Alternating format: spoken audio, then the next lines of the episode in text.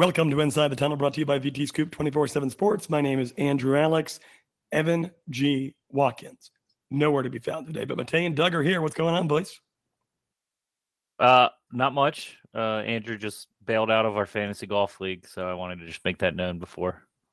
Okay, well, I'll clarify to the folks at home who think that I would do something like bail. No, you did do it. There are four segments to this fantasy golf season. This one happens to include no tournaments which honestly would make it interesting, but no tournaments that actually people care about. So I got four fantasy football teams to manage, already way too much. I'm in a fantasy baseball playoff race right now. So you're busy. I am busy. Plus I got two podcasts, a job, thriving social life. Oh, all right. Bit of a drinking problem, but Matej, how are you?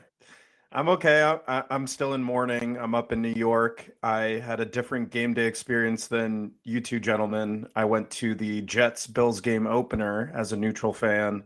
I'm a Green Bay fan. Wanted to see Aaron Rodgers. And we saw him. I did not even see him physically. I made it after he got hurt.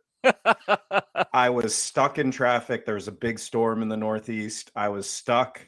Made it towards the end of the first quarter and saw the update on my phone as I'm driving to MetLife Stadium. So I did not see Aaron Rodgers. I'm still in mourning. So that's the bad part about technology. Like, it would have been funnier if you finally got to the stadium and you were like, wait, why is Zach Wilson in the game? Right. I mean, like, at that point, I was stuck in 3-hour traffic. I left way earlier than the game. I see the bright lights of MetLife Stadium. I'm so eager to see Aaron Rodgers. And right as I look out at the MetLife in perfect LED lights, I get that update from ESPN. You saw his Achilles fade off into the distance.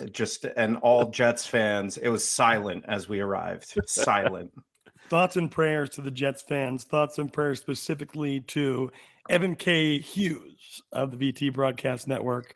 It's like God just wants to take Evan, push him down, and kick him a couple times every year, and that seems to be exactly what he is experiencing, right about now. So fun ending to the game, though. Yeah, that was incredible. Overtime, punt return, maybe a trip. I didn't really see it live, but whatever. A win's a win. A win is a win for sure. And also shout out to that bar in Milwaukee that made their thing. Jets lose, your bar tab's free, Rodgers goes down.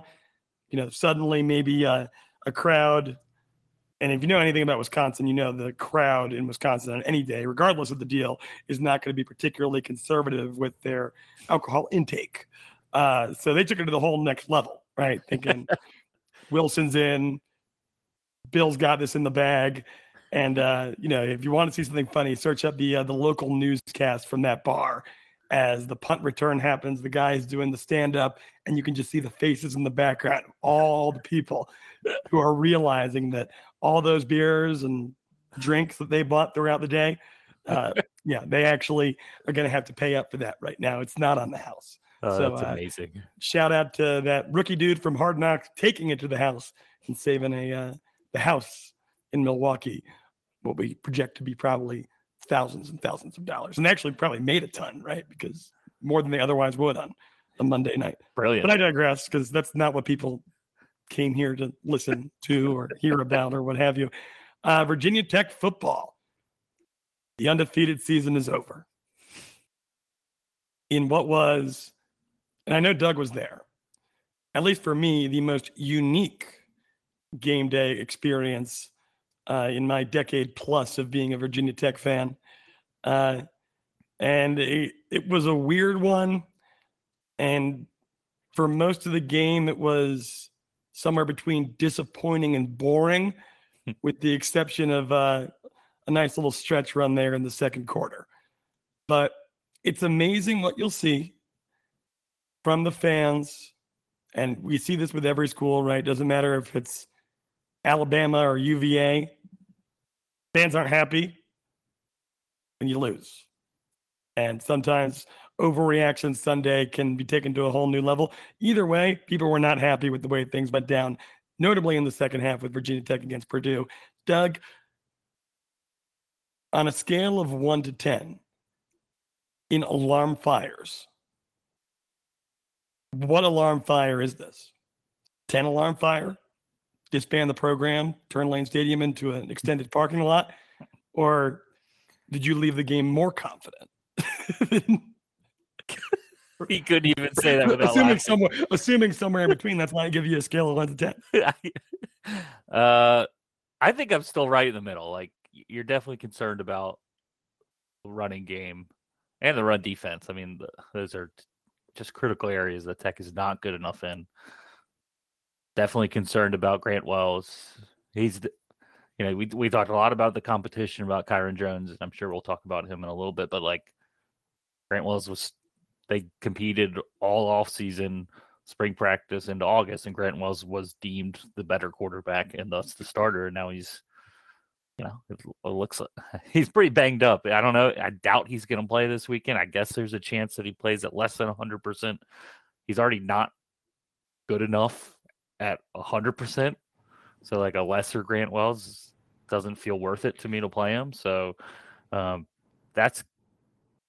yes, concern about that. There's, there's sparks to the fire. There's sparks to the flames there, I guess, is what I'm saying. But like overall, this was a team that we agreed was like a 6-6 year would be an achievement, like a worthy destination for where this season ends up. I think I'm a little more concerned about it now than I'm definitely more concerned about it now than, 2 weeks ago. But I also think it's a long season and this is a young team, and we knew that going in, and like you certainly didn't expect perfection or crisp play, or like there was going to be growing pains. The injuries are definitely causing some tougher growing pains and than you would have hoped at this point. But like it kind of like if 6-6, if everyone agrees that 6-6 is a pretty good achievement for this team, you're admitting that this is going to be a roller coaster of a season. Like there is no smooth ride to 6-6 seasons. Like some games are going to be terrible. Some are going to be all right. Some wins are going to be all right. And some wins are going to be all right. Maybe we're going in the right direction. So like, I think the run game, I think overall, the lack of a running game and the lack of a run defense right now are the two things that lead this, that turn this into 3-9, 2-10 type stuff. But I think we're a long way from knowing if this is if this is a persistent problem that it's never going to improve this season.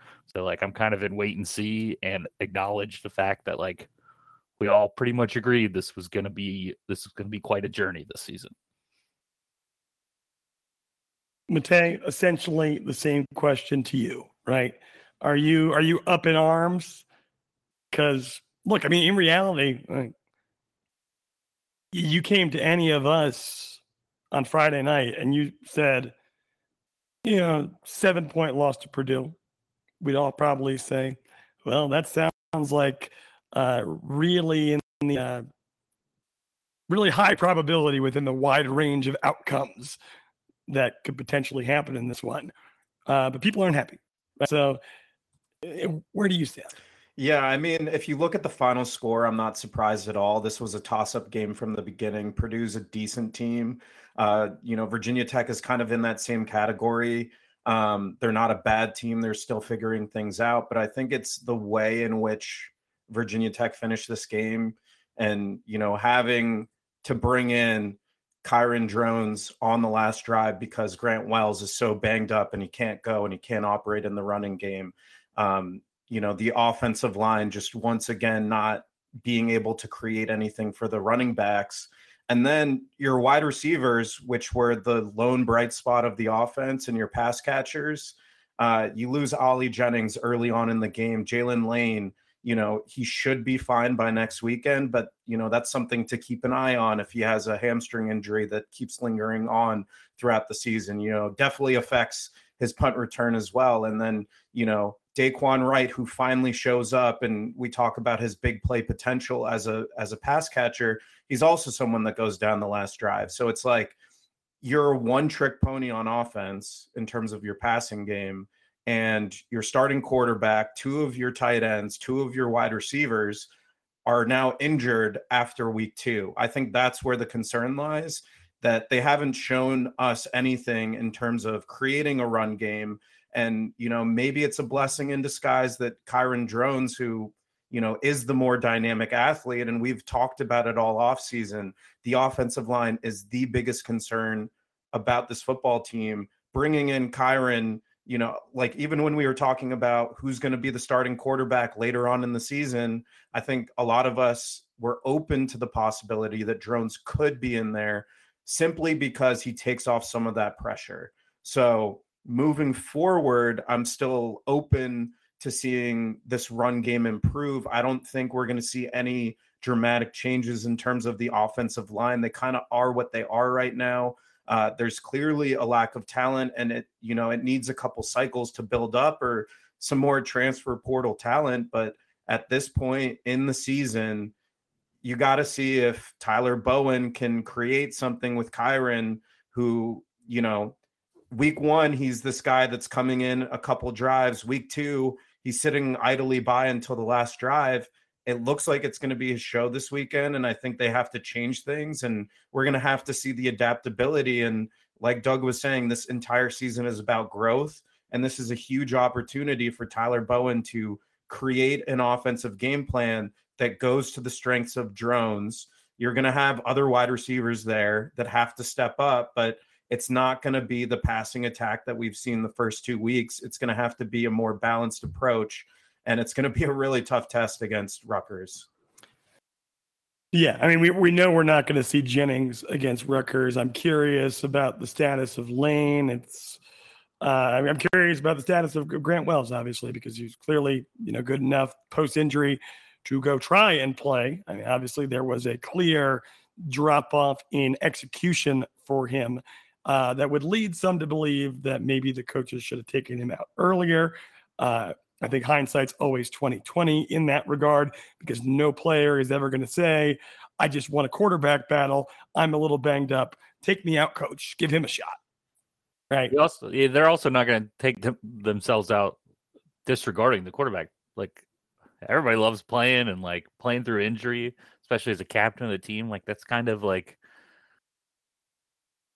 I don't want to say expected, but like yeah. If he had played through injury and won that game, like he would have been hailed as like this hero who toughed it out. And like, you know, it's like the old Byron Leftwich clip when he was getting carried down the field by his offensive line. Like that's a thing that is natural for quarterbacks to do. And like for people to want quarterbacks to do.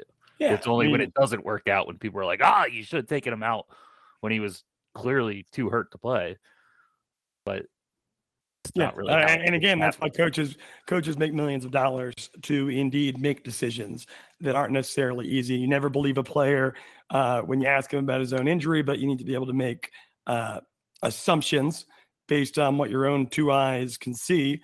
And you know, he wasn't getting on that front foot. Ball was not a little sloppy, and obviously, like the rest is history. That being said, to Drones' performance, there was a little bit of a spark, but I'll be honest, right? And, you know, you love to see Drones in. You love to see some of the stuff he was able to do. He's still 2-7 passing on the day. They were unable to win when he came in. You know, you had like a quick completion there, and then it fizzled. And yet, like online, there's a lot of people like willing to crown him the king now, and disregard the fact that Wells looked good against ODU. Wells looked good until he got hurt against Purdue, right? Like, are we jumping up this guy so quickly? I don't think so. I mean, in a perfect world where Grant Wells is completely healthy and is able to at least move around in the pocket, he's going to be the star. Like, Virginia Tech has established that it's Grant Wells' team unless he can't go. And I think you know, we'll talk about it in the preview, but I think all of us are in the mindset that Grant probably can't go next weekend, and it's going to be Kyron Drones. But as soon as Wells is healthy again, like, they clearly favor him. Like, it's not really, I know they talked about having two quarterbacks and having a starter, but it's Wells as the one, a bunch of space, and then it's Kyron. Like, that's how they consider this. I know fans are always typically going to look to the bench, see the guy that, you know, was this big time athlete, four-star prospect, you know, big, whatever, you know, just dual threat quarterback and can launch the ball down the field and can run. And, you know, everyone wants to go towards the unknown. And we haven't seen too much of Drones, you know, even in the time that he was playing, like, he was trying to launch the ball downfield into double coverage. He didn't really have a lot of, you know, the playbook wasn't advantageous towards him. And so people are saying, if you give him time to prepare as the starter and give him better options, like, he'll look a lot better. We'll learn a lot more about what Drones is, how raw he is against Rutgers than anything we've seen so far. Yeah, everything the coaches have done tells us that the Drones Wells competition wasn't particularly close. Everything they've said says it was close and they want to play Drones and all that. Everything they've actually done, from choosing Wells as a starter to going up against a five-man defensive front that you knew was going to be a challenge to traditionally run the ball, Purdue's defensive front. Everybody knew it was going to be almost impossible to run the ball with Tootin and Thomas, like, with Wells in the game, and it took them, and they did not even try and use Drones as another number back there, basically, to generate some kind of unique numbers advantage before Drones actually went into the game. And then they waited until, you know, Wells got hurt. I think it was the last play of this, or last series of the first half. And it took until, I don't know how many possessions Tech ended up with in the second half, but it took until the very end of the game for them to finally get to the point where they were like, we have to get to Drones. And it's not like they didn't know that Wells was hurt, or they gave Wells multiple possessions after knowing he was hurt and struggling before they finally got to the point where they said, all right, we have to go to Drones now. Like, none of that inspires confidence that was a particularly close competition, or that Drones is close to Wells right now. So unless something major happens here, but between the now and the time Wells gets actually healthy, I think you got to go back to Wells once he heals and is able to go. I think that's just clear from, like, what's actually happened this year, that the gap there is significant enough to where you're trying to get Wells back as quickly as possible. I mean, I can't disagree with you, but I want to go back to something that Matej said a little bit earlier. Maybe it was Doug, who knows? You guys are like, you know, Siamese twins to me. You know, it's weird not seeing you together, even though every time I've ever met you guys in person, you have not been together. That's besides the point. All right. You talk about Tyler Bowen's ability to create a game plan that suits the skill set of Kyron Drones. I think what I've seen, and what a lot of fans would echo, is that Tyler Bowen has shown an inability to adjust the game plan to the talent that he has in his season and some change as the offensive coordinator in Blacksburg. What gives you faith that he's going to do it now? I don't have any faith. I don't. Last season, Virginia Tech spent the whole offseason implementing their offense, and the decision was that they were going to be a two tight end, run the ball, line up and run the ball offense. And that was the wrong decision and the wrong evaluation and the wrong plan from the beginning. And it took them until, I think it was the Miami game last year, where Brent Pry was finally like, this ain't working. This year, Tyler Bowen talked about it all offseason. They spent a lot of time on the running game, on improving the rushing attack. They upgraded the room. They changed running backs coaches. They admittedly spent a lot of time trying to come into the season with a good running game, and it is one of the worst rushing attacks in the country. It has not worked. I don't know how you can have any confidence now that Tyler Bowen has a second offensive scheme in his back pocket that he's ready to roll out with, 3 days of practice this week before the game with Drones as the quarterback. I just, it's he's at least talked that Drones, or claimed that Drones, is not a package quarterback and is capable of running the full Virginia Tech offense. So maybe it's not that much different, and he's just going to call more quarterback runs than he would with Wells. But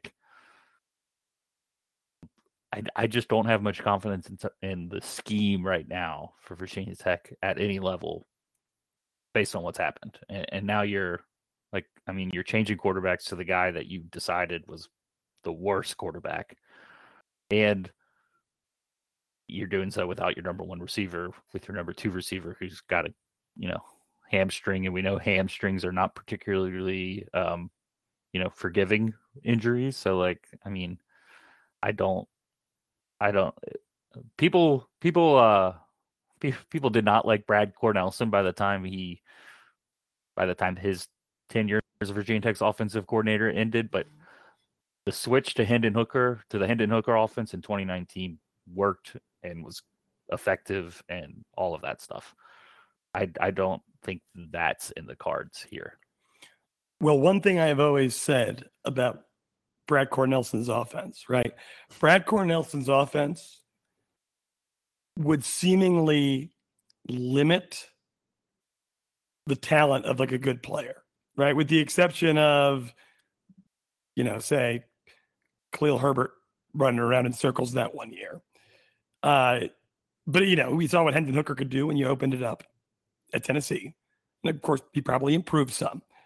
But at the same time, he made Josh Jackson look pretty good. And then you see, no offense to Josh at Maryland, maybe it's different competition, but, he wasn't quarterback that he looked like at Virginia Tech. But so what I'm saying is it was a great offense to coat your weaknesses, whereas the offense that Tyler Bowen is trying to implement seems like it would probably do very well if you had a lot of talent all over that offense. I mean, almost any offense in college football would, but yeah, two tight ends, pound the rock. If you got a good offensive line, a good running back, and then, even just a trustworthy quarterback like they had for years. And what's his name at Penn State, who seemed like he was there for McSorley. A decade. What was that? Trace McSorley. Or Sean Clifford. Clifford. But both are correct answers based on the description that was given. But yeah, so I feel like a calculated risk-based offense with Drones, knowing what we know about him, might be good, but who knows?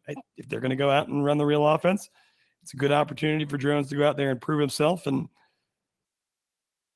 because by the indications that you would get from the coach's decision-making so far, exactly to your point, Doug, is that they do not have a ton of faith in this guy's ability to execute the offense as they would intend.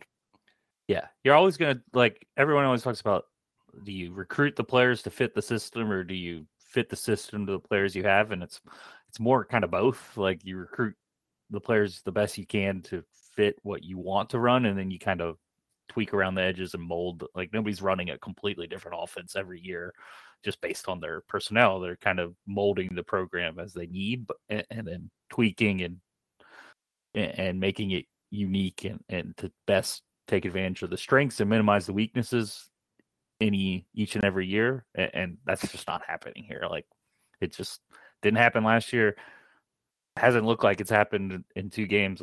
Tech apparently, I guess, thought their offensive line was a much better run blocking offensive line, at least as far as they claimed publicly. And I doubt they thought they were this bad run blocking, but there had to be some flashing red warning lights about this is not great, and the offense should have probably been tweaked heading into the season, accounting for that, unless they just didn't see it and like didn't account for it and didn't think it was that bad, which if that's the case, then that's a problem. For sure. Again, it's tough seeing a running game this bad. It really is. Like, far more outmatched teams week to week seem to be putting up better numbers on the ground than Virginia Tech, and it's a problem. Like, you gotta find a way to make it work. But I guess we'll turn it over, and I guess we've already kind of smoothly transitioned into a preview. But what do we know about Rutgers, Doug? We know that Rutgers beat Northwestern, who lost to Southern Illinois, so that's cool. They beat Temple, who's just terrible. They're stopping the run very well to this point. They were doing it against those teams. But based on general assumptions, those teams have probably shown more on the ground than Virginia Tech at this point this year. So we'll call a match of strength on weakness. Is that the story here? Yeah, Rutgers is like, I wrote in my game, this is all coated in like a thick layer of who knows, because they haven't really played anybody. They played Northwestern, who, I mean, looking at Virginia Tech, you could argue Northwestern's kind of close to where Virginia Tech is as a team right now. Like, they're not that much worse than Virginia Tech. But, like, I think Rutgers, and it kind of makes sense since Greg Schiano is in his fourth season now, is like what Brent Pry aspires for Virginia Tech to be. They're not a good offense, but they do run the ball, like, persistently and repeatedly, and that's their identity, is they are a running team, and they're gonna do everything they can to have success with it. The passing game is like they dabble in it. It's nothing. They know if they're relying on the passing game, they're losing the game. Their formula for winning games is they're gonna run the ball over and over and over again. They're gonna sprinkle in some passes, and then they're gonna rely on a really good defense. And that's it. And they're just going to do that. I think Virginia Tech would love to be that team right now and would love to get there, where you're just run the clock, run the ball, ball control, pound the other team. And, when your defense is on the field, you are confident that, your stronger unit is on the field. Rutgers hasn't played anybody, so their defensive numbers are superb. You look at them all and you're like, that's a really good defense. They do have some excellent players that are you basically have to go back to last year to be like, all right, is this defense like legit, or is this kind of fluky because it's weak competition? I would tend to say they're more legit than they are fluky, because they've got a lot of returners, guys like Aaron Lewis, the defensive end, Deion Jennings, the linebacker, Flip Dixon, the safety. Like, these guys have played a lot of Big Ten football, and they were pretty good. So it's not surprising that they are, again, pretty good. And that's going to pose an issue for Virginia Tech's offense, given everything we've talked about right now. So it's like, this is not the team that I would want to play. If I was Virginia Tech right now, I would not want to play this team, which is, experienced. Almost all of their defense is juniors or seniors, or every single starter is a junior or senior. Like, this is an experienced team that knows who they are and knows what they want to do. And Virginia Tech is not that. That's a bad matchup.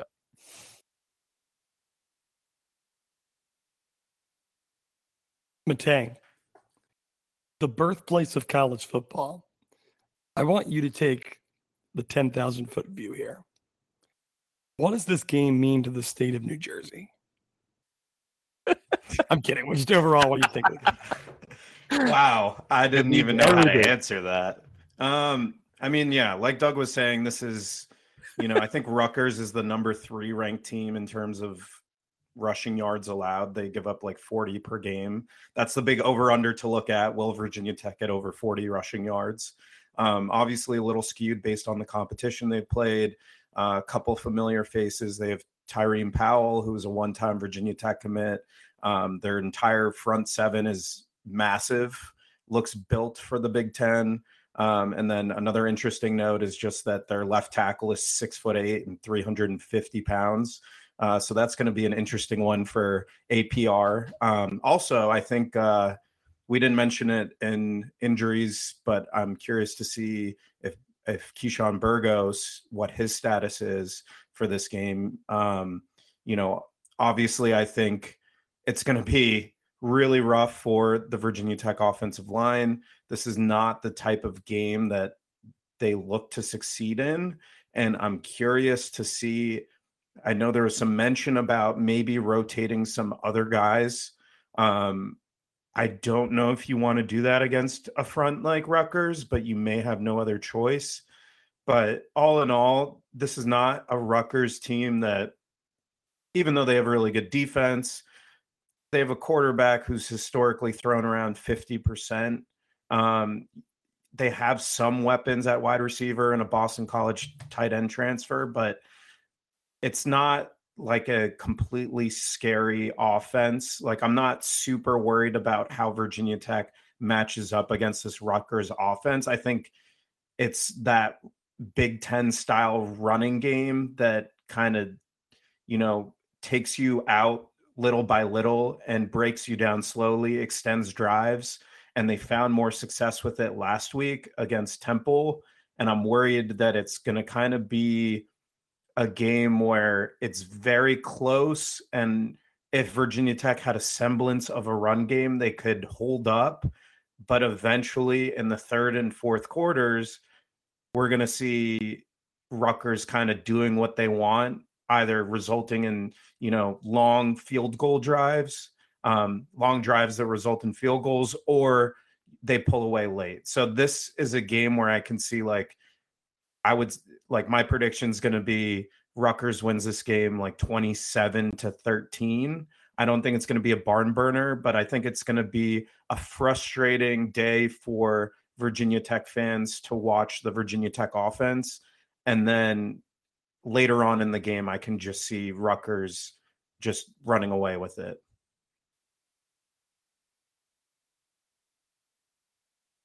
Doug, anyone particularly talented to watch or just keys to the game? What do you think of the 7-point spread? Got so many questions for you. You look good today. Thank you. Lewis is definitely the defensive lineman, Aaron Lewis. He's playing a little inside-outside. I think he had 40 quarterback pressures last year. Legitimately, like, really good Big Ten defensive lineman.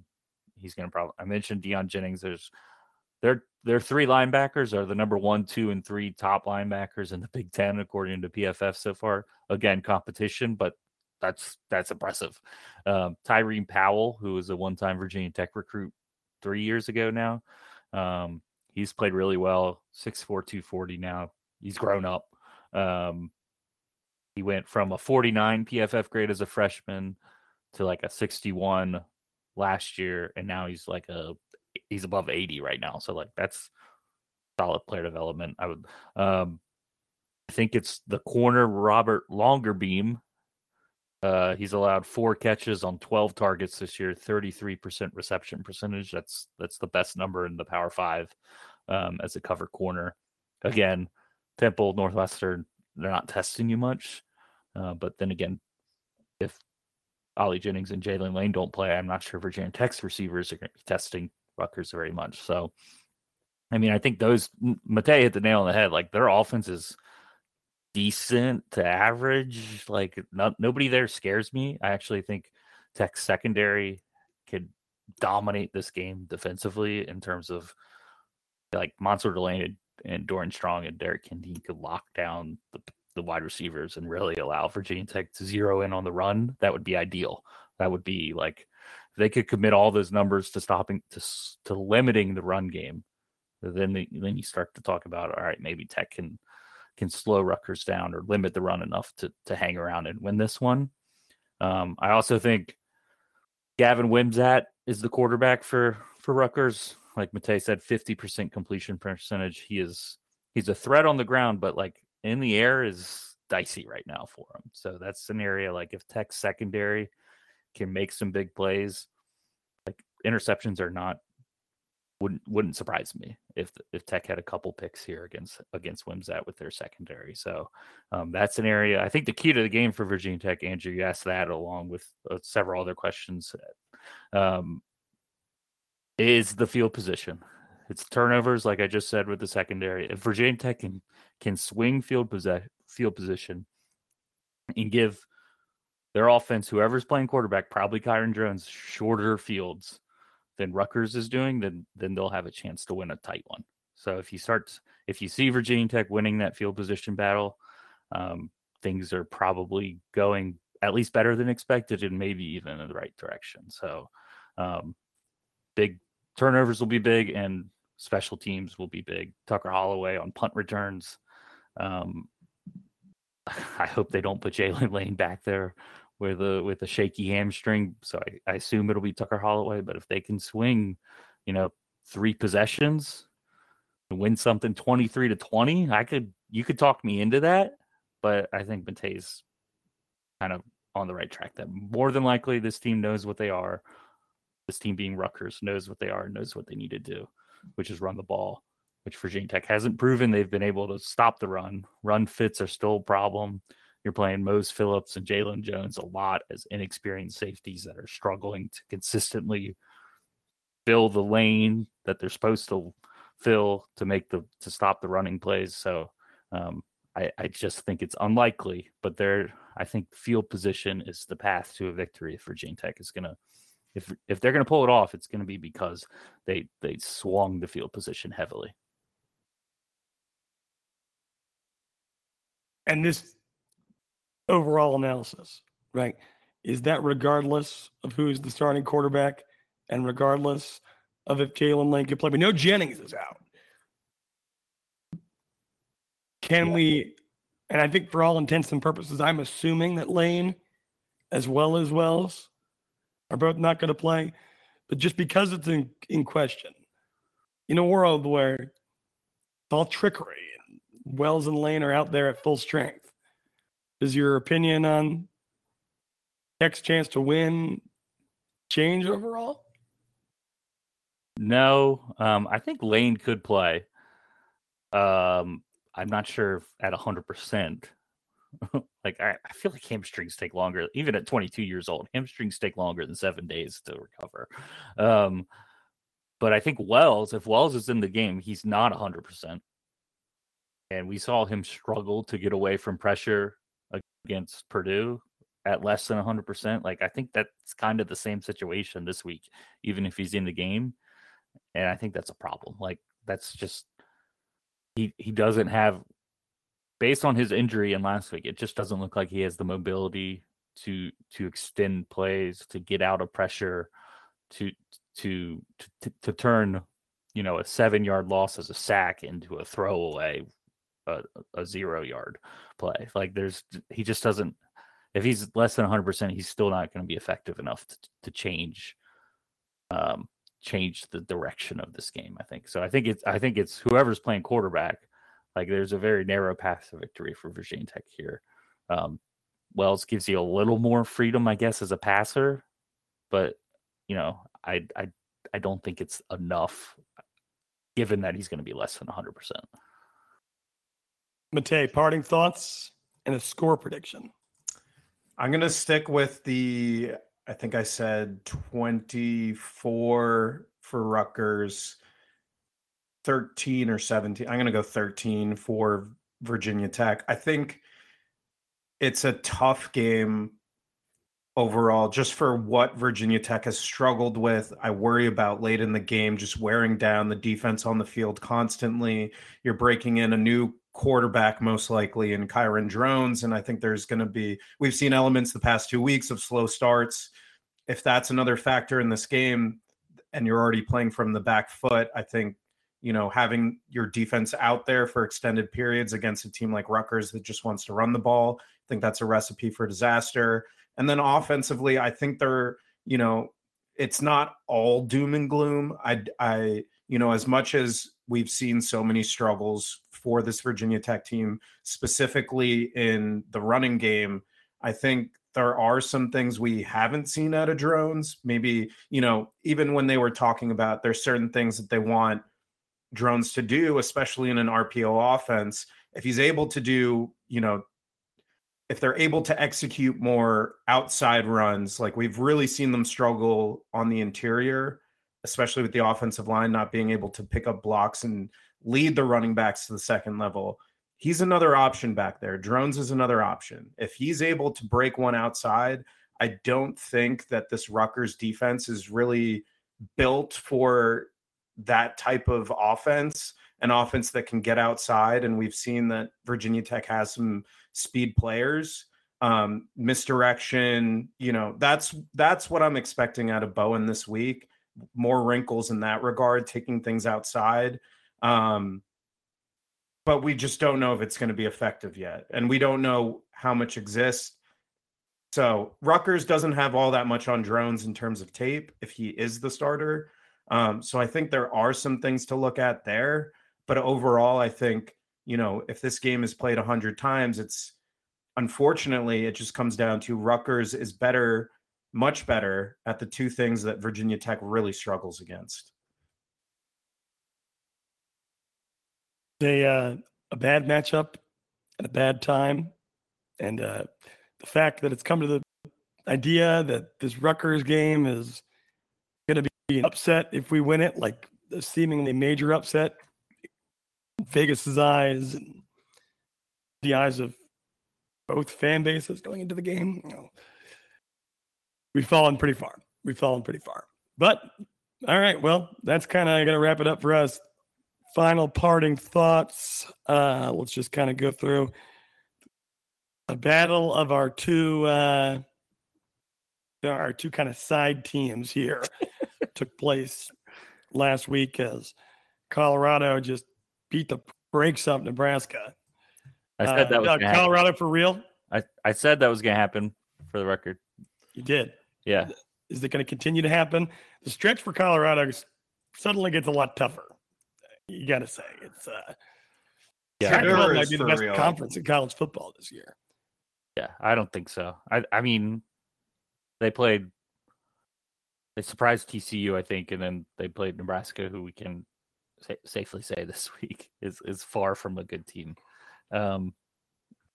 Once they get into that USC Oregon stretch, like, you're dealing with significantly more talented teams, and the tape is going to be out on them. Like I think maybe they go bowling. Like 6-6 would be an amazing improvement there.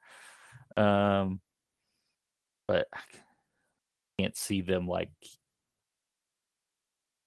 getting. They're not like a top 10 team all of a sudden. I just don't see that happening. As the schedule shakes out, they would have 6 matchups with top 25 teams that are currently ranked remaining. Yeah, the Pac-12 is stacked this year. Yeah. In their final year. But I think Shador Sanders is legit, and Travis Hunter is obviously awesome. But this feels like a team that is better than people expected. But I feel like once they start to lose, especially playing against elite teams in their conference, like I feel like the wheels will fall off hard. The other thing is like they have to avoid what's happening to Virginia Tech right now, which is like the top of their roster is healthy right now, but how likely is that to persist through the whole year? Where like they're definitely a program where I can presume that once you get down to the second and third level of the depth chart, it's a pretty steep drop off in terms of talent, and like we're seeing with Tech, like Ollie Jennings and Jalen Lane at wide receiver versus Daquan Felton and Stephen Gosnell versus Tucker Holloway and Dwan Lofton. Like, once if you think they're gonna be lucky with the injury bug, then maybe they got a shot. But like, I just can't see it against that competition that's coming up. Their backup quarterbacks for Colorado is a true freshman. I think it was he was recruited under the former staff and then recommitted to Deion. And then they have a junior transfer from Neo A&M College. Good old Neo A&M. All right. America's eyes Turn to Reno. Kansas takes on Nevada. Doug, are the Jayhawks going bowling again this year? I think so. I bet on Illinois last week, so I watched that game and was kicking myself because of how could I bet against Kansas? They look great. I mean, they look like a competent, really good football team again, and Daniels is a legitimate like game changer at quarterback. So is Reno, they're playing Nevada. Mm-hmm. Yeah, they should win that. I haven't looked at the rest of their schedule, but like I don't think the Big 12 is that great this year. So yeah. Yeah, I mean a big battle on the road at Texas coming up in a couple of weeks. They have BYU following up against Nevada before they take on UCF for the first time in a conference matchup. We will keep you guys updated on Kansas if you are not paying attention all throughout the season. Last question for you guys. As the Big Ten Network in the 3:30 slot gets Rutgers, Virginia Tech, the ACC Network is blessed with another ACC Big Ten battle as Duke hosts Northwestern. Final question of the podcast, Duke minus 18.5. Are you taking it?